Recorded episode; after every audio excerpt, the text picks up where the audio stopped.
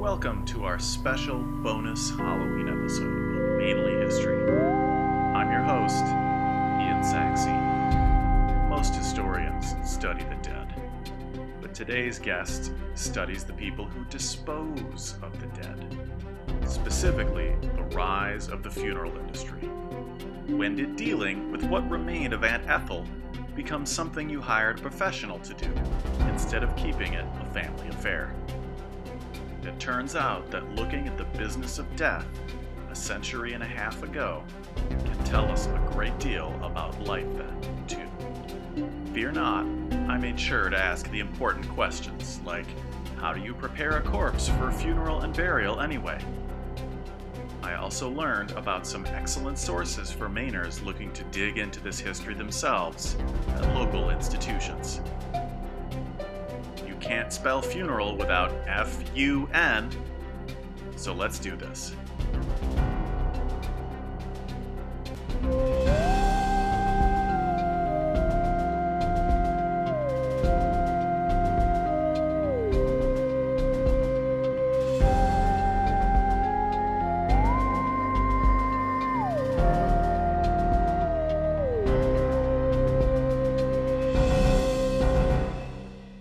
Guest today is Dr. Kelly Brennan Arehart, historian at the Colonial Williamsburg Foundation. Kelly, welcome to Mainly History. I'm thrilled to be here. This has been an interview that I've been looking forward to. Kelly, you and I go way back. We met when we were both researching in Maine back in 2012. And I had never met anybody quite like you. Kelly is like if Morticia Addams from the Addams family had a history PhD and devoted her talents to the education of the public full time. Could you briefly describe what it is you research? Sure. I'm interested in the American funeral industry, particularly in the uh, 19th and into the 20th centuries. Uh, specifically, the whole my whole dissertation goes 1780 to 1930, so the very long 19th century. I focused specifically on undertakers, who then turned into funeral directors, who then turned into morticians. I am interested in the way that they professionalized. I am interested to see, and I'm also interested in the way that they uh, shaped consumer interests and how consumer interests shaped the business. Uh, my dissertation was called Men of Sorrow, Markets of Grief, A History of the American Funeral Industry.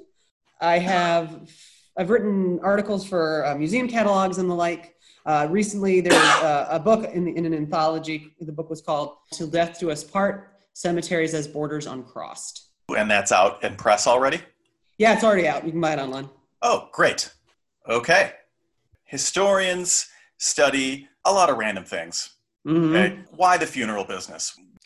Well, it's one of those things I will say to about everyone who's working on a doctorate is the topic they pick is they are working through something about themselves whether it's a previous trauma, whether it is a general interest that has sort of dogged them their whole lives. There's always a very personal element, I will say, to at least the doctorate.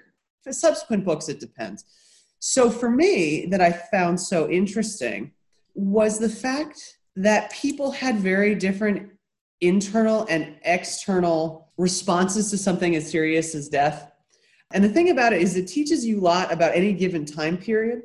And the reason for this is because grief makes people do weird things.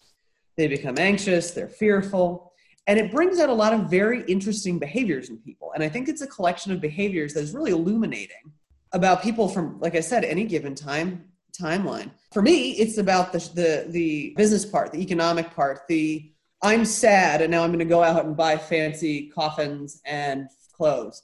My interest isn't necessarily the funeral practices but it's about how the business both shaped and was shaped by community by consumer demand.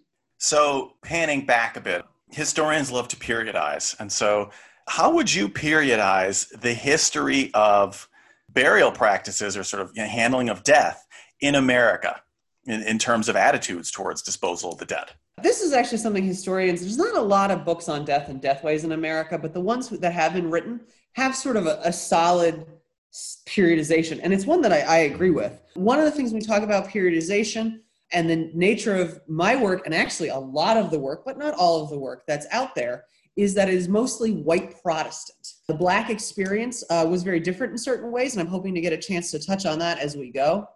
A lot of the periodization uh, depends on just again, you know, location, ethnic and racial status, socioeconomic status, urban versus rural.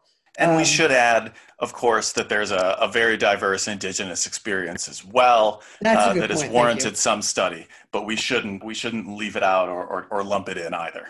No, I appreciate that for you. Thank you. Thank you for mentioning that. So the consensus is sort of from European arrival through really the beginning, the you know the very beginning of the 19th century, that this is a community affair. Funerals and death is a community thing, and most things that are purchased are purchased or they're cre- or they're built locally. So this idea of different people, some of them who are tradesmen, some of them who are friends and relatives, in some of the even in bigger spaces like Philadelphia and Boston, they engage in sort of a very local economy and a very local emotional sort, of circumstances around this. Now you do see purchases of from, of course, things from England, but they're usually be sometimes they're bought through a factor, but usually they're being bought from a local merchant.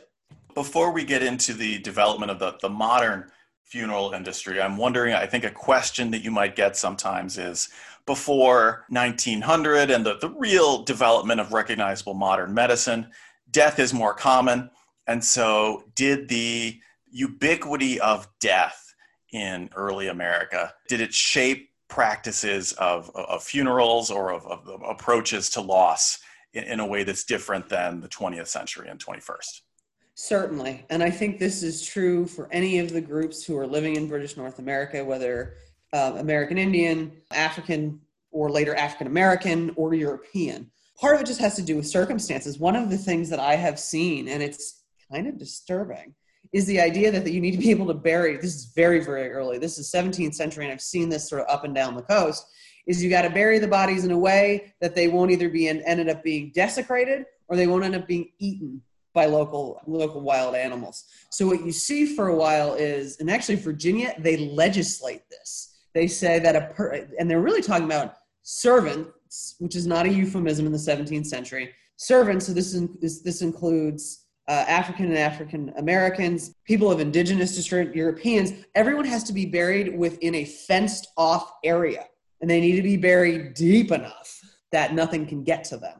Did graveyards in the 17th and 18th centuries employ basically animal control people? You know, like, um, Barney, get the raccoons out of there. They've got into the graveyard again. Um, not if you bury deep enough. And that was the thing they said you have to bury, and then the law it was it has to it says you cannot you have to bury deep enough because if you don't we know that they're going to dig you up we know these animals can dig you up so that whole idea and this is probably this probably is true going back forever that idea of being you know that concept of six feet under makes sense because there's always that possibility that some you know some creature can come along dig it up and kind of drag you off i hadn't thought of that oh for the six feet under I mean, that's so, not exactly what it is, but it is it is a contributing factor, right? Especially when you live in circumstances that are incredibly rural. That or makes sense. you live with a circumstance where you, you know, where you live among, you know, people living more amongst the land or whatever it may be. But yeah, if you're going to bury somebody, you got to bury them pretty deep. Makes sense. So not a thing I thought I'd end up talking about. But go on. When does the funeral industry become a business, and what events trigger this development? There's a few things, and different scholars will point to different time periods. Some say it's it's after the Civil War. I will point to actually the period sort of the 40s and 1840s and 1850s before the Civil War. This is when you're really beginning to see cabinet makers in particular begin to specialize, especially in big cities.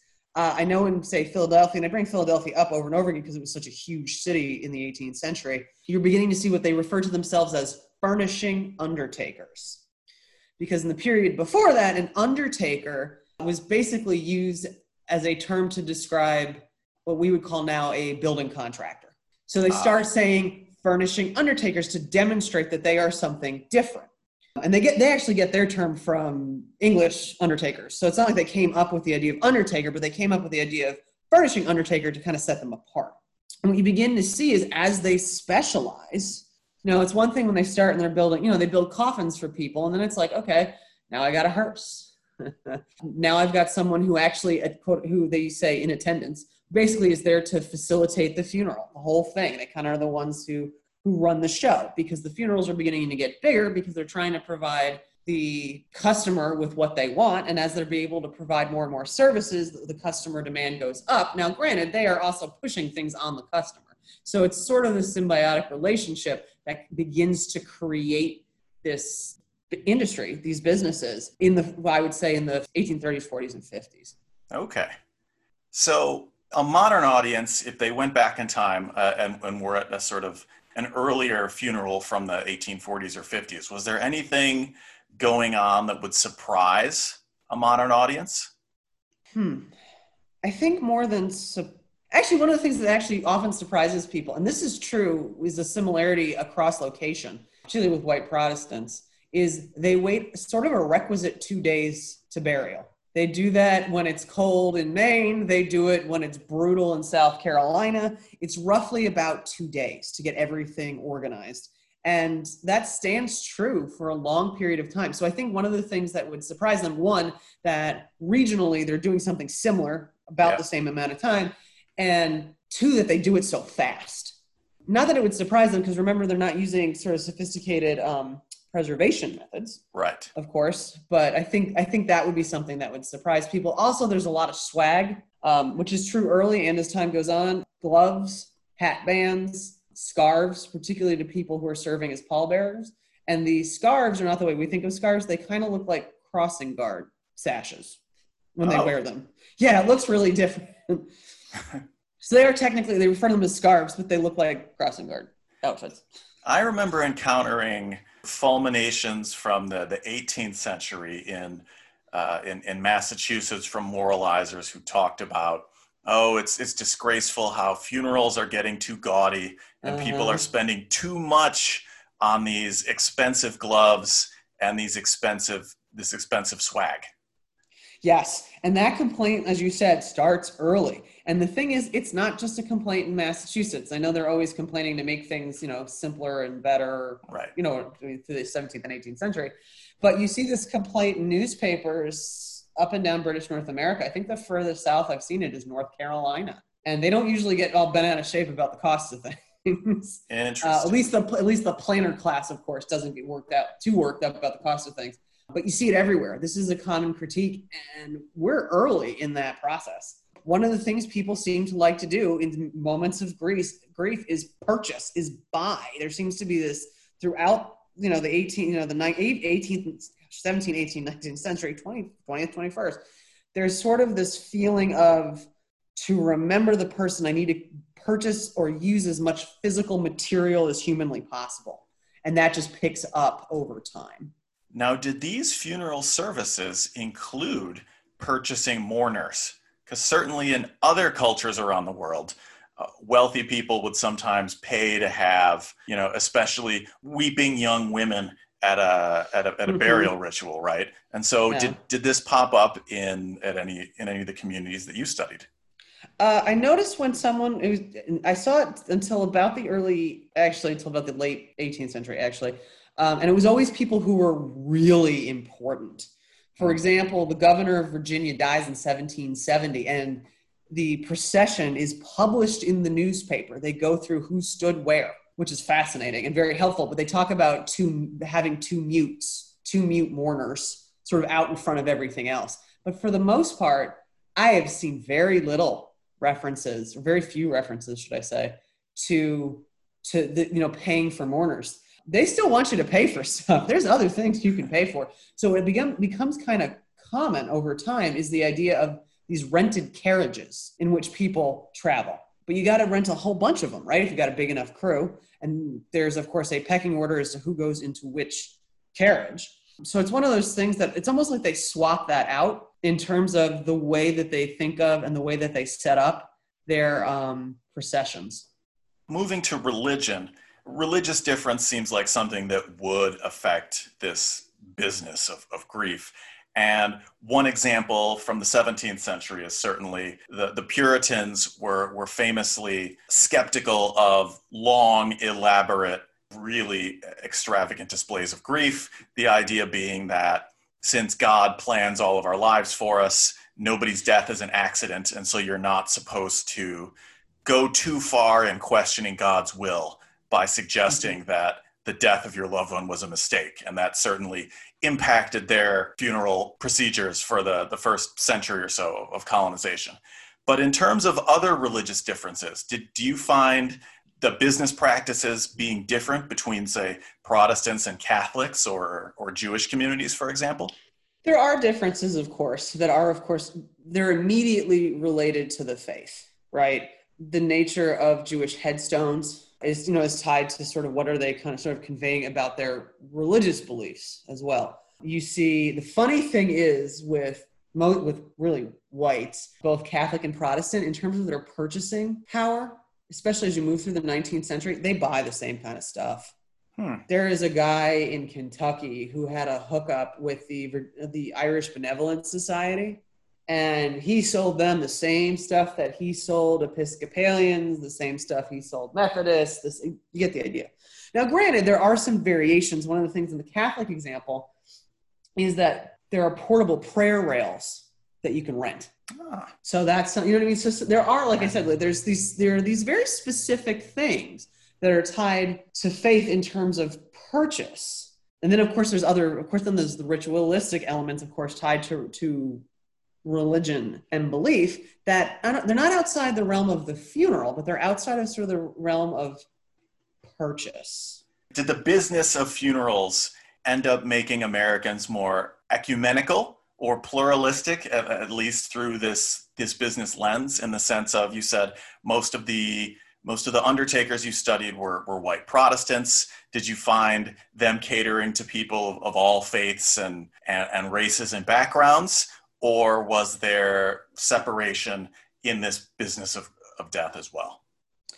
There's a separation, but there's some really interesting examples of how they work together, even though they're separate. And the biggest, and I think best example of this has to do with African American and white undertakers in the in in the American South, in Richmond specifically. And what happens is there is a uh, African American. I guess by this point you call him a funeral director. Funeral director who was like the big guy on the block. He was huge. He had every kind of equipment you could need.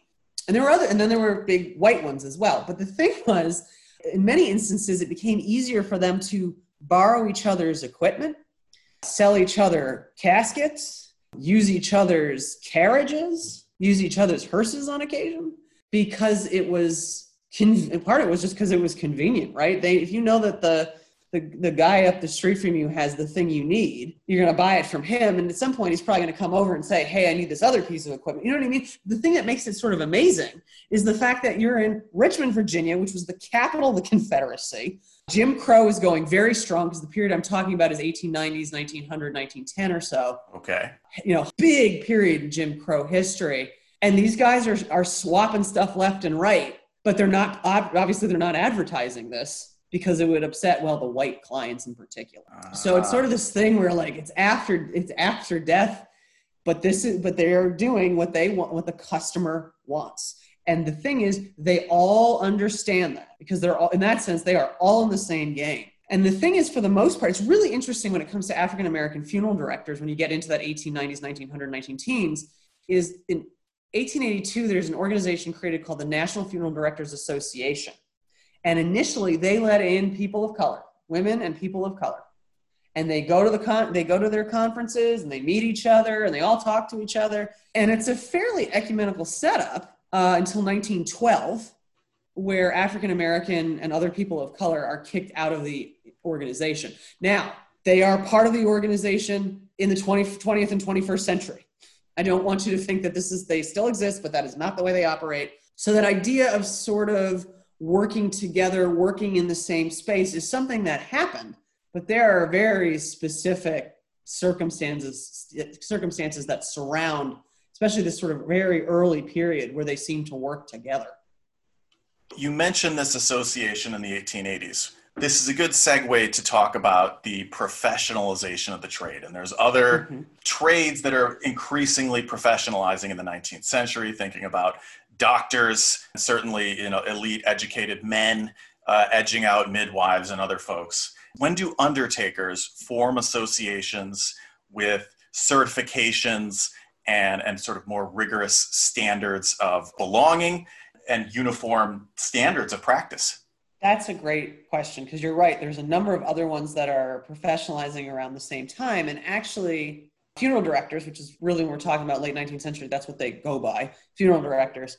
They actually liken themselves to doctors very often in terms of you know what they do how it's scientifically based and you have to be trained and they i mean they use and that they're respected which is sort of an interesting language that they grab onto because the thing is these poor these poor funeral directors are not respected so they try to tie themselves to this or you know to this group that is. They also liken themselves to architects and i think it's because it's one of the professions that's in the process of professionalizing and that's sort of what they're doing is innovative so they t- use that kind of language too. What you begin to see after the Civil War is this sort of slow desire to basically say we gotta we gotta professionalize we gotta demonstrate to the public our worth. So you begin to see you begin to see trade or um, trade organs so trade newsletters coming out in i think the first one's like 1876 uh, then we move forward, you get them in, and then you get 1882 when the National Funeral Directors Association is created. Then you get these really fancy, very elaborate trade organs, these, these um, journals, uh, which had great names. Uh, one was called The Casket, yes. one was called Sunnyside, and one was called Shadyside. Eventually, Casket and Sunnyside merged, and they, they called themselves The Casket and Sunnyside which is sort of a really funny juxtaposition. yeah. Um, but it demonstrates a lot about how they think about themselves, right? So what begins to happen is through that time period, you get into the 1890s, you have states that begin to require, they now granted this is because NFDA and other groups begin to lobby the states saying, look, we, we need to professionalize this. We need, we need certifications. The state agrees, but the state also makes, makes a requirement. They say that they can no longer use arsenic in their in their um, fluids. And the reason for this is, is because it quote it makes it unclear whether or not someone had been poisoned, which is not true. so they switched to formaldehyde at that time. But the thing is, they also need to demonstrate mastery. Um, and what mastery looks like gets more and more complicated as, as sort of you move into the, from the 18th century, uh, 19th century into the 20th century. They have textbooks. I have a collection of embalming textbooks from that time period. I am almost convinced I can embalm a 19th century body using 19th century, probably not 19th century body, a dead body. Is it basically the same as taxidermy? No. Oh. No. Well, this is, shows what I know. I've shown no, no, my ignorance for disposal of corpses. but that's not a bad question because it's a, you know what I mean? It's a natural question in the sense of, well, how do they actually do it? Right? It's yeah. So we'll get to that in a second because clearly the audience will want to know how to properly prepare a body.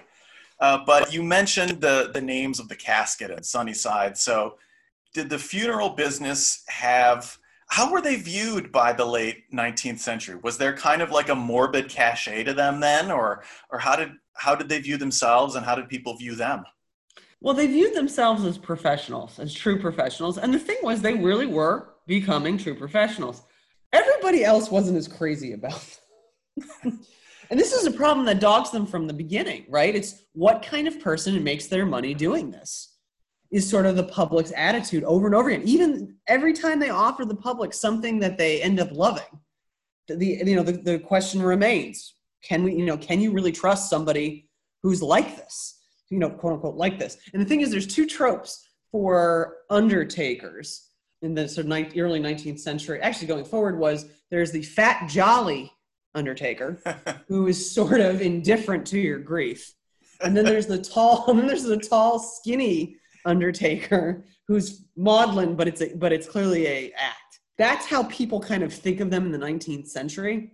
The tall so, skinny one seems familiar like that the sort of ghoulish funeral director who it's almost like Dracula without the fangs, you know, where he glides yeah. in and like, welcome to the quiet gravestone. We're here to meet your needs. You know, like that. That seems resonant from sort of more more popular depictions more recently. But the Fat yeah. Jolly one I hadn't heard of. It's like Santa for funerals or something.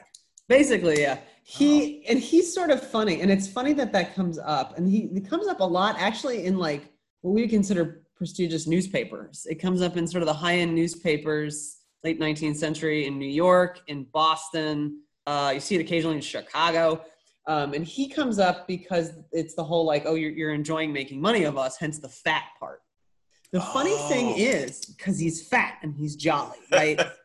That's how they make their money. And the funny thing is, most of the you know sort of front-facing funeral directors I've ever met, they're not fat necessarily fat or jolly, but they have these great personalities. So I think what they're actually pointing to is the fact that most of the people who work in the eh, who work in the trade, even today, they have these pot, like these very pleasant personalities.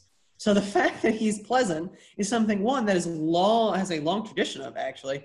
You see these very sweet entrants eh, in these sort of very early ledgers where people talk about giving you know sharing apples with children and having to put their poor their poor horse to pasture. You can tell that they're very kind of kindly sympathetic people from things that from the you know even the 1820s 30s and 40s so the fact that he exists some of it is rooted in a truth right? That idea that he's going to be likable which apparently is disgusting and wrong but seems to be a natural part not for everybody of course in in the trade but for a lot of people right? Uh, one of the things that you hear over and over again and you hear this in the you hear it in the 8th 19th century in the 20th and now is the people who go into the field they do it because they like to help people.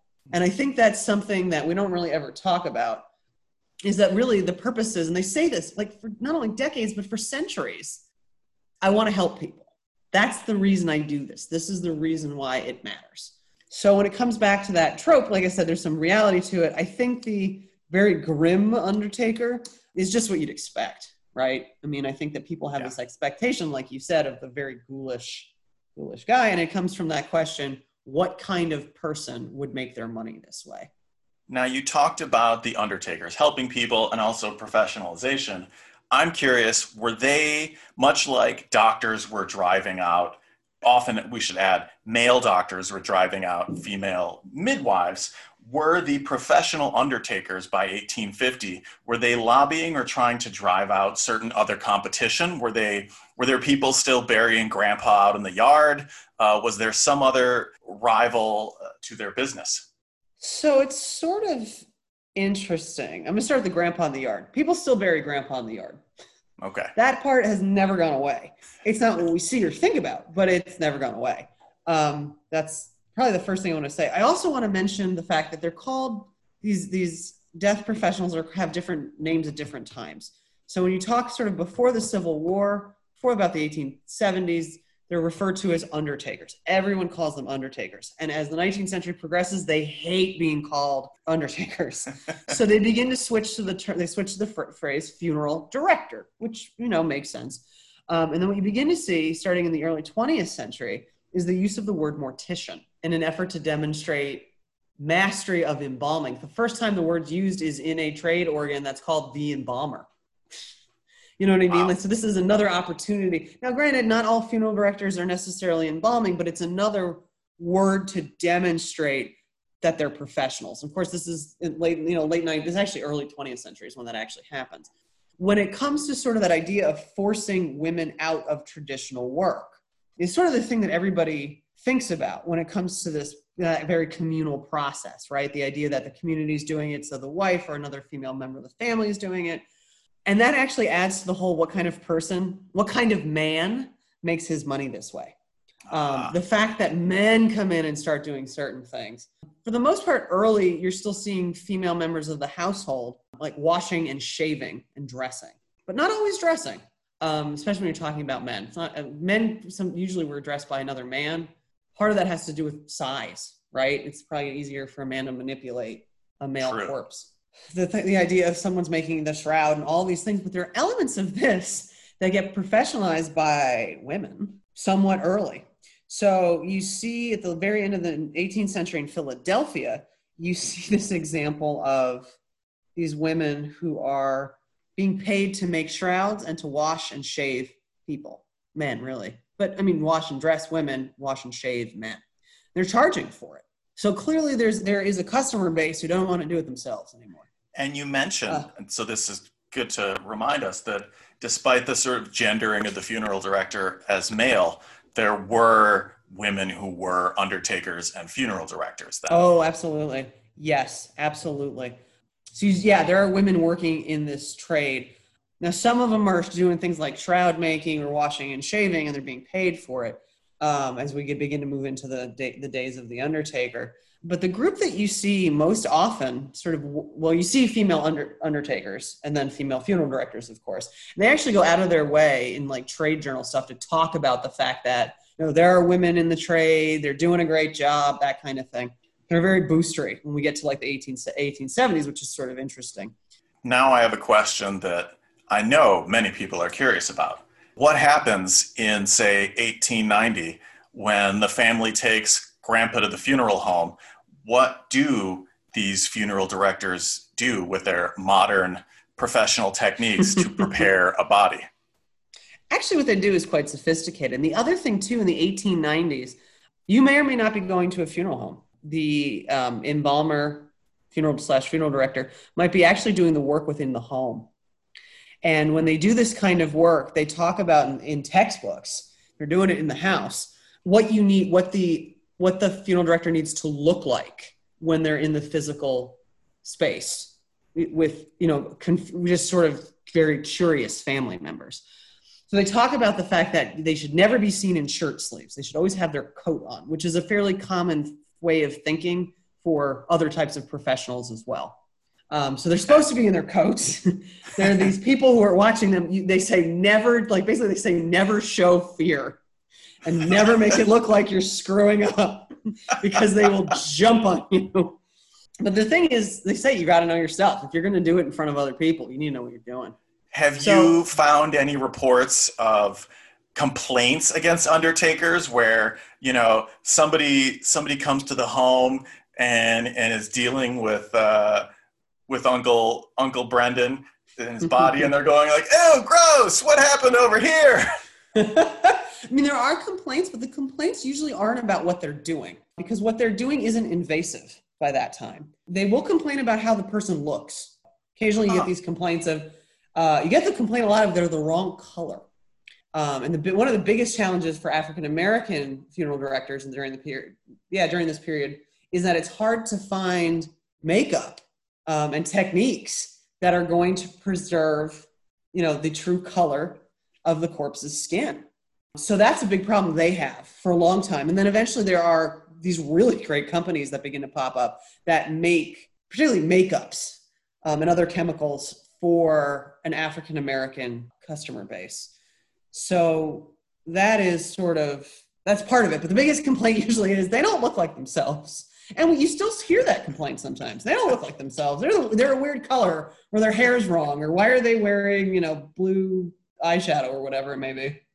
Oh, okay. That's a bigger that's a bigger complaint than anything else. In terms of what they're actually doing if they bring them to the funeral home, um, they're going to wash and they're going to shave. Now they're going to shave their entire face and they're going to shave women's faces too, uh, because the face gets frowsy when you put the makeup on.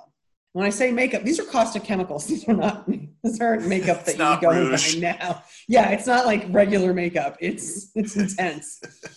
this stuff is kind of scary. Uh, it's better now, but it was really scary in the 19th, 19th early 20th centuries. So they do all that kind of cosmetic stuff, but they would begin the process of embalming. And the way that they're doing it by that time period, like I said, it's pretty pretty sophisticated. They're going in through the femoral artery in the uh, thigh, uh, or they are going in through the um, radial, no, brachial in the arm, or the ra- the radial for small children, uh, which is in the forearm. Okay. And basically, that's the process by which they begin to introduce. Now, when they're introducing this fluid, they got to be really careful and to make sure that they're doing it in a way that's not going to create any create any kind of explosion. Sometimes you have, yeah, because sometimes they actually they talk about how you have to like what they call tapping the heart and drawing actually blood out of the heart because if there's depending on what you know where the heart was exactly when it was beating, it may be full of blood. And the last thing you need is for go through the system all the way to the heart and the heart explode, uh, which apparently did happen sometimes. yeah, you go, oh man. So um, they're very, very careful. Um, one of the things early, they, so they do this, they introduce it to the circulatory system. What you'll also see is that they start, they inject fluid into the stomach cavity. Um, or so I should say basically the soft spots between your your armpits and your hips, basically. Now, are all the Um, organs still inside? Yes, unless there was an autopsy done. Yes. Okay. Um, for the most part, they don't remove, if they can help it, they don't remove anything. There are times where they kind of have to if there's been a horrible, horrible accident, but they really don't want to do that. So they kind of go in and they do it sort of, they kind of fill the, cat, the you know, that ca- cavity with fluid. Very often they have a way of getting into the, into the face and the head. Um, Hmm. There is a huge, oh, this is a great growth story. Can I tell it? Please do. Okay. So in the 17th, no, 1870s, I should apologize. There was an incident where there were two people, two guys who demon, who created two different ways of embalming the head. One guy said the way we should go is actually through the back of the neck, um, sort of if you feel where your spine is, sort of move over until there's that little little space, and you kind of put your head up. I don't know if you can feel it, but that's where it was.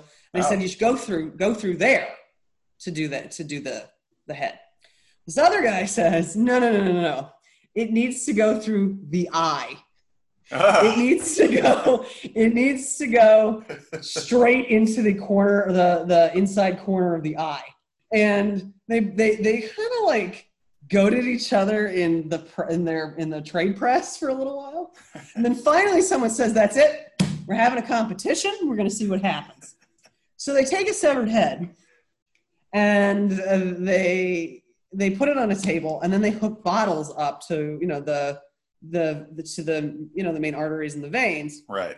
right so those are coming out of the head the bottles so basically it's to see how much fluid gets through and they each actually there's two separate head one does one one does the other to see which one was the more effective way of doing it uh, fortunately the uh, through the neck thing was more effective so Uh. yeah i mean they're, like they're in the process of creating new techniques and everybody points to the civil i have to say this is it's, it makes me nuts everyone says, "Oh, the Civil War. That's the real beginning of everything." And the thing is, it's true. Uh, it creates a tension uh, throughout the country that this is happening. The thing is, the guys who are these pioneers are not the ones who are most of most of the guys who aren't pioneers aren't the ones that are you know ghoulishly following the army. They're guys who are actually serving both Confederate and Union, often in a medical corps. So they come out of the war and they basically they go into this field so everyone says oh it's the, it's it's the civil war it's all the civil war and the answer is not not for what we know of not for what is created that we know of today I love that Mm. you are a 19th century historian who hates talking about the Civil War. I And you totally you totally preempted my question because I was going to say you hate the Civil War, so what impact did the Civil War have? So thank you for that. So that's good. But that's another good segue here. So you're talking Mhm. about the medical field and some of these other businesses. So you mentioned murder. Is there overlap or migration from the the undertaker slash funeral director business to that of coroner and Mhm. eventually like you know sort of medical examiner in crime scenes? the answer is yes and the funny thing is it starts sort of very simply in most places actually everywhere even in big cities for when they first start sort of hit upon this idea now they've had coroners for a long long time and usually they pick some well one they usually just picked like an important guy that everybody knew that was the way it actually worked through like the 18th and much of the 19th century.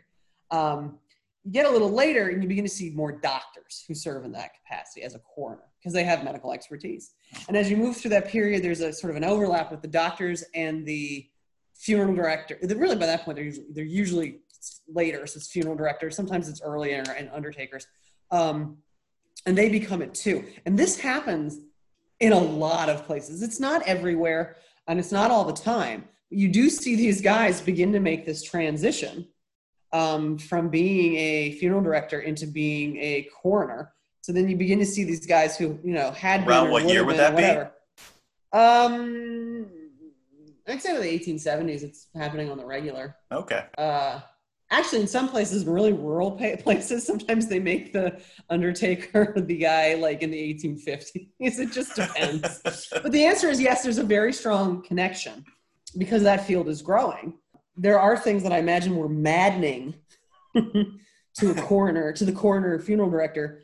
Uh, about the shape of a you know the shape of a body and you know what I mean like they can look at uh, you know certain things about a body and say okay I know what happened and like, like I said they outlawed arsenic starting Right. starting about 18 1904 i think is when it starts and they're outlining or, arsenic but before that the reason is because they can't tell whether or not the person had been poisoned the answer is that's not true and the coroners knew this and the funeral directors knew this because what happens is when you poison someone with arsenic it's going to damage living tissue right it kills them Right. if you introduce an arsenical fluid after they're died, it, it doesn't do anything to the tissue because the tissue is dead. You know what I mean? It doesn't inflame tissue, it begins to preserve tissue.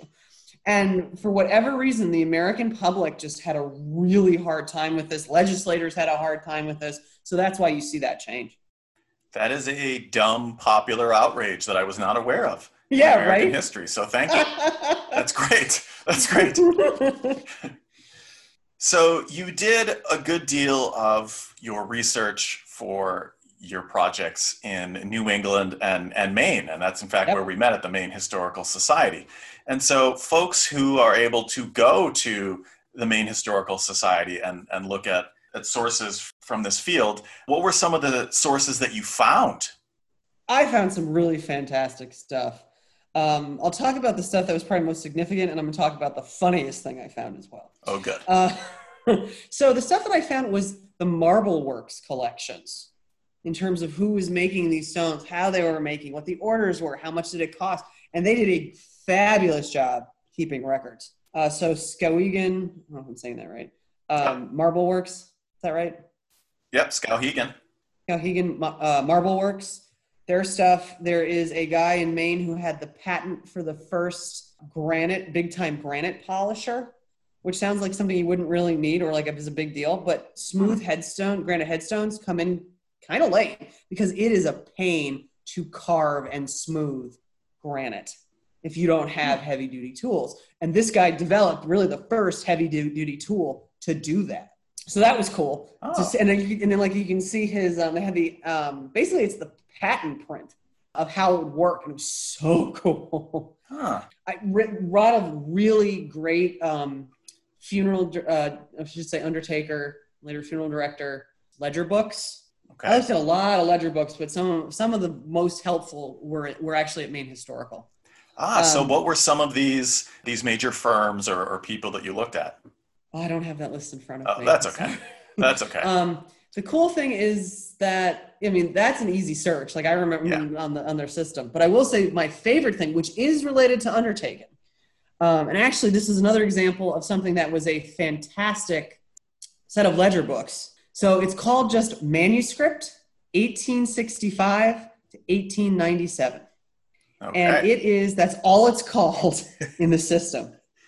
And the first two volumes are very good very detailed very interesting but pretty standard in the way it's, they're structured. Funeral director undertaker account books like the other ones i looked at. Uh, the third volume gets interesting because the third volume is the diary of the wife of the undertaker nice. which is like whoa so it was great because i could see a set like how to kind of a little bit about like you know what was her role in all of this yeah. and her role was really interesting you she didn't really usually go on calls to pick up bodies but occasionally she did her biggest assignment was you know the washing the dressing the makeup the hair she was also in charge of providing flowers for the funeral Hmm. which i thought was really interesting so she's doing very traditional female work which is pretty common this is 1897 it's pretty common through this you know earlier and through this period that women do sort of what is traditionally thought of as women's work especially to to women's bodies right? Earlier if a, if a woman washed a man's body you're talking 18th century it, it's not the not a huge deal. Um, of course by you get to the late 19th century it's a scandal almost so Right. women you know women do women men do men. And the thing about this woman she's very fussy Okay. very fussy. And she, of course, Maine is a dry state, so she does not drink. She's also a Christian scientist. and- Ah. Her hu- her husband Undertaker apparently is like out of control. He goes to Boston all the time to drink. He comes back drunk. He goes to like part of it is I can't tell if he really does have a drinking part problem or if he hates her.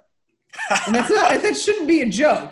Really, it's not. But I really couldn't figure out. I was really trying to get a sense of like is is there is, this, is something you know wrong in his situation? Right. Or is she just a pain? Because she prays, she talks about how she prays all the time and she brought a, she also refers to him as Papa. It's her Uh, husband. Yeah. uh-huh. Very 19th century. So she's like, so she's trying to, she's always trying to convert him. And his answer always is the same. He's like, I'm not interested. So it's interesting to see from a religious perspective the idea that she has, you know, this very strong faith and he does not. It's interesting to see the, you know, the dynamics of a family. Uh, though the best thing that he manages to do is he goes to Boston, he buys a punch bowl, and he brings it back, which of course so Use of a punch passive aggressive. yeah. So she and he puts it apparently on like the kitchen table. So he puts it out for her to see, and she's so annoyed. She's so annoyed, and then she says, "No, it's a wicked thing to have." And she goes this whole thing. She goes, "But it's really pretty." so it's one of those things that if you're a scholar and you're interested in you know the whole host of things I just you know mentioned, religion, family dynamics, whatever it may be, it's also useful. So it's one of those things Yeah. I got something out of it, but I know other scholars can get something out of it as well. And the cool thing is, it's in it's in the system. You can look it up, uh, and if you go, you could probably look at it too. That's great. Well, and right, that's one of the fun things about history too, right? Is that there's all these esoteric sources that are very that have very different uses for different for different interests, right, and different people. Yep. And Yeah. so you mentioned the the granite carvers, you mentioned the ledgers in this diary. Were there are there any other material sources that the funeral industry left behind that's in Maine Historical Society and other institutions like it? I'm trying to think what they. I'm trying to think that a Maine Historical Society. Honestly, their document documentary stuff is so rich. There really isn't very much that I can think of, at least that's there. Now, in a similar uh, uh, instance, there are other, you know, other historical societies and the like. Was that the Connecticut Historical Society? They have a corpse preserver. Oh, like a 18 whole material, the whole physical. Yep, the physical whole thing. It's from uh, 1876, and they showed it to me. Um, they would not let me get in it. I remember you were really excited about this. yeah, I was really excited about this. There are other. you- It's actually pretty common to find. Actually, in Maine, I don't remember where it is now. Oh goodness, there was basically there was this barn that had all of this ancient funeral stuff. Like her, there was a hearse. There might have been two hearses. There were caskets. It was unbelievable, but I don't remember where it was. And I had. I also had make That's something we can ask the see it. audience. That's oh, something good, we can ask the audience. If you oh, know the gotta say- location of the funeral barn in Maine, contact know. us at Mainly History, and you will will be eternally grateful. Yes, eternally. And I will say, like, it was just absolutely gorgeous. Stuff was in rough shape. It's hard. It is hard to keep this stuff preserved. I appreciate it every time I go to actually, and I do research at embalming supply companies. They have collections of stuff. And are probably the most common the most common thing that you'll see, and everyone's like, oh, we have one of these, is a Fisk metallic burial case. Um, which basically is this super creepy looking sarcophagus thing that's made out of iron. I think it's mostly iron Oh, um, that were not very popular. They only sold for a few years, and people are always proud when they have one because it's like, yes, they were made, and no one wanted them. So, so they kind of show up at like in at various types of institutions. They're always very proud of them, and I'm always like, uh, hmm, yeah, you and everybody else. Not to denigrate people's whole uh, collections. Of course, of course. Final two questions for you. Right. Uh-huh. First off, what are you up to these days that you are excited about? So these days, I work uh, for the Colonial Williamsburg Foundation, as mentioned earlier. Um, I don't get as much time to work on this topic as I used to, which is a bummer, but doing all kinds of other types of projects. But I will say on October 14th, on Colonial Williamsburg's Facebook live stream, uh, I am talking about death in the 18th century. Um, so that's a really great opportunity if you want to know more. And it's very specialized, it's just 18th century. now, will you be in period attire? No, Oh, no. okay. That's too bad because you said you're such a you were an ace at the ghost tales and some of those other things as an as an I- I- interpreter. I was, but uh, I'm a historian now, and I get to wear modern people clothes, or is what we call it, Colonial Williamsburg civvies. What you mean is you have to wear modern people clothes. Are you doing an air quote? yes, yes I am. Yes I am. Uh, i have a name tag on, so you'll remember my name. Okay, excellent. Okay, so that's good. So we'll be on the lookout for that. And then, what is something that somebody else is up to that you are excited about and think the audience should look into? This is sort of a strange thing, and it's not scholarship. This is a weird thing to plug, but I think it's really important. If you are the type of person who does not want to have a huge, fancy, expensive funeral, there are people, there are funeral homes that do green for, uh, uh, funerals. They do, um, they're involved as much or as little as you'd like. Um, so it's one of those things. The once again, the um, trade is adapting. Um, I would also suggest, and this is for me is a big one, is if you if you like once again don't want to pay for and that's the point a plot or a stone. Well, you have to pay for no, I don't pay for spot. Is to go to one of these and they're called body farms. Hmm. And essentially, what you do, you're donating your body to science. Um, but instead of it to a med school, you're, you're donating it to forensic science.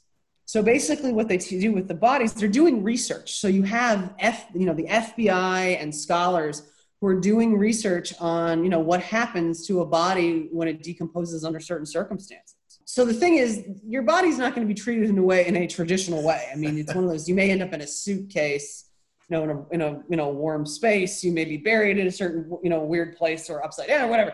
But it's but it's to help other people right? It's to solve crimes. And this to me is one of the things that is sort of so special and a great opportunity if you're one of these people of i don't care. I don't care what happens. I don't care and the cool thing is at the end of all of this, when they're sort of done with the type of research that, that they're doing, you know, on, on the, in, out in the field, your skeleton becomes part of an archaeological collection, um, which they also use for study.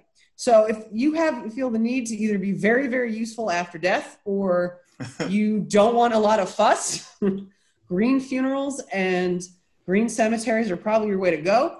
Um, there are two green cemeteries in Maine that I know of. Oh, okay. Yeah, so that is an option within Maine, um, as it is in a lot of the other a lot of other states, almost every state now. Huh. Well, this this recommendation did not disappoint. Oh, good. I'm glad. so I I thank you for that recommendation and for the interview. Thanks for joining us on Mainly History, and hopefully we'll have you back again soon. My pleasure. Thank you very much for having me. That's our show. We'll be back November 1st with our final voting themed episode for the year.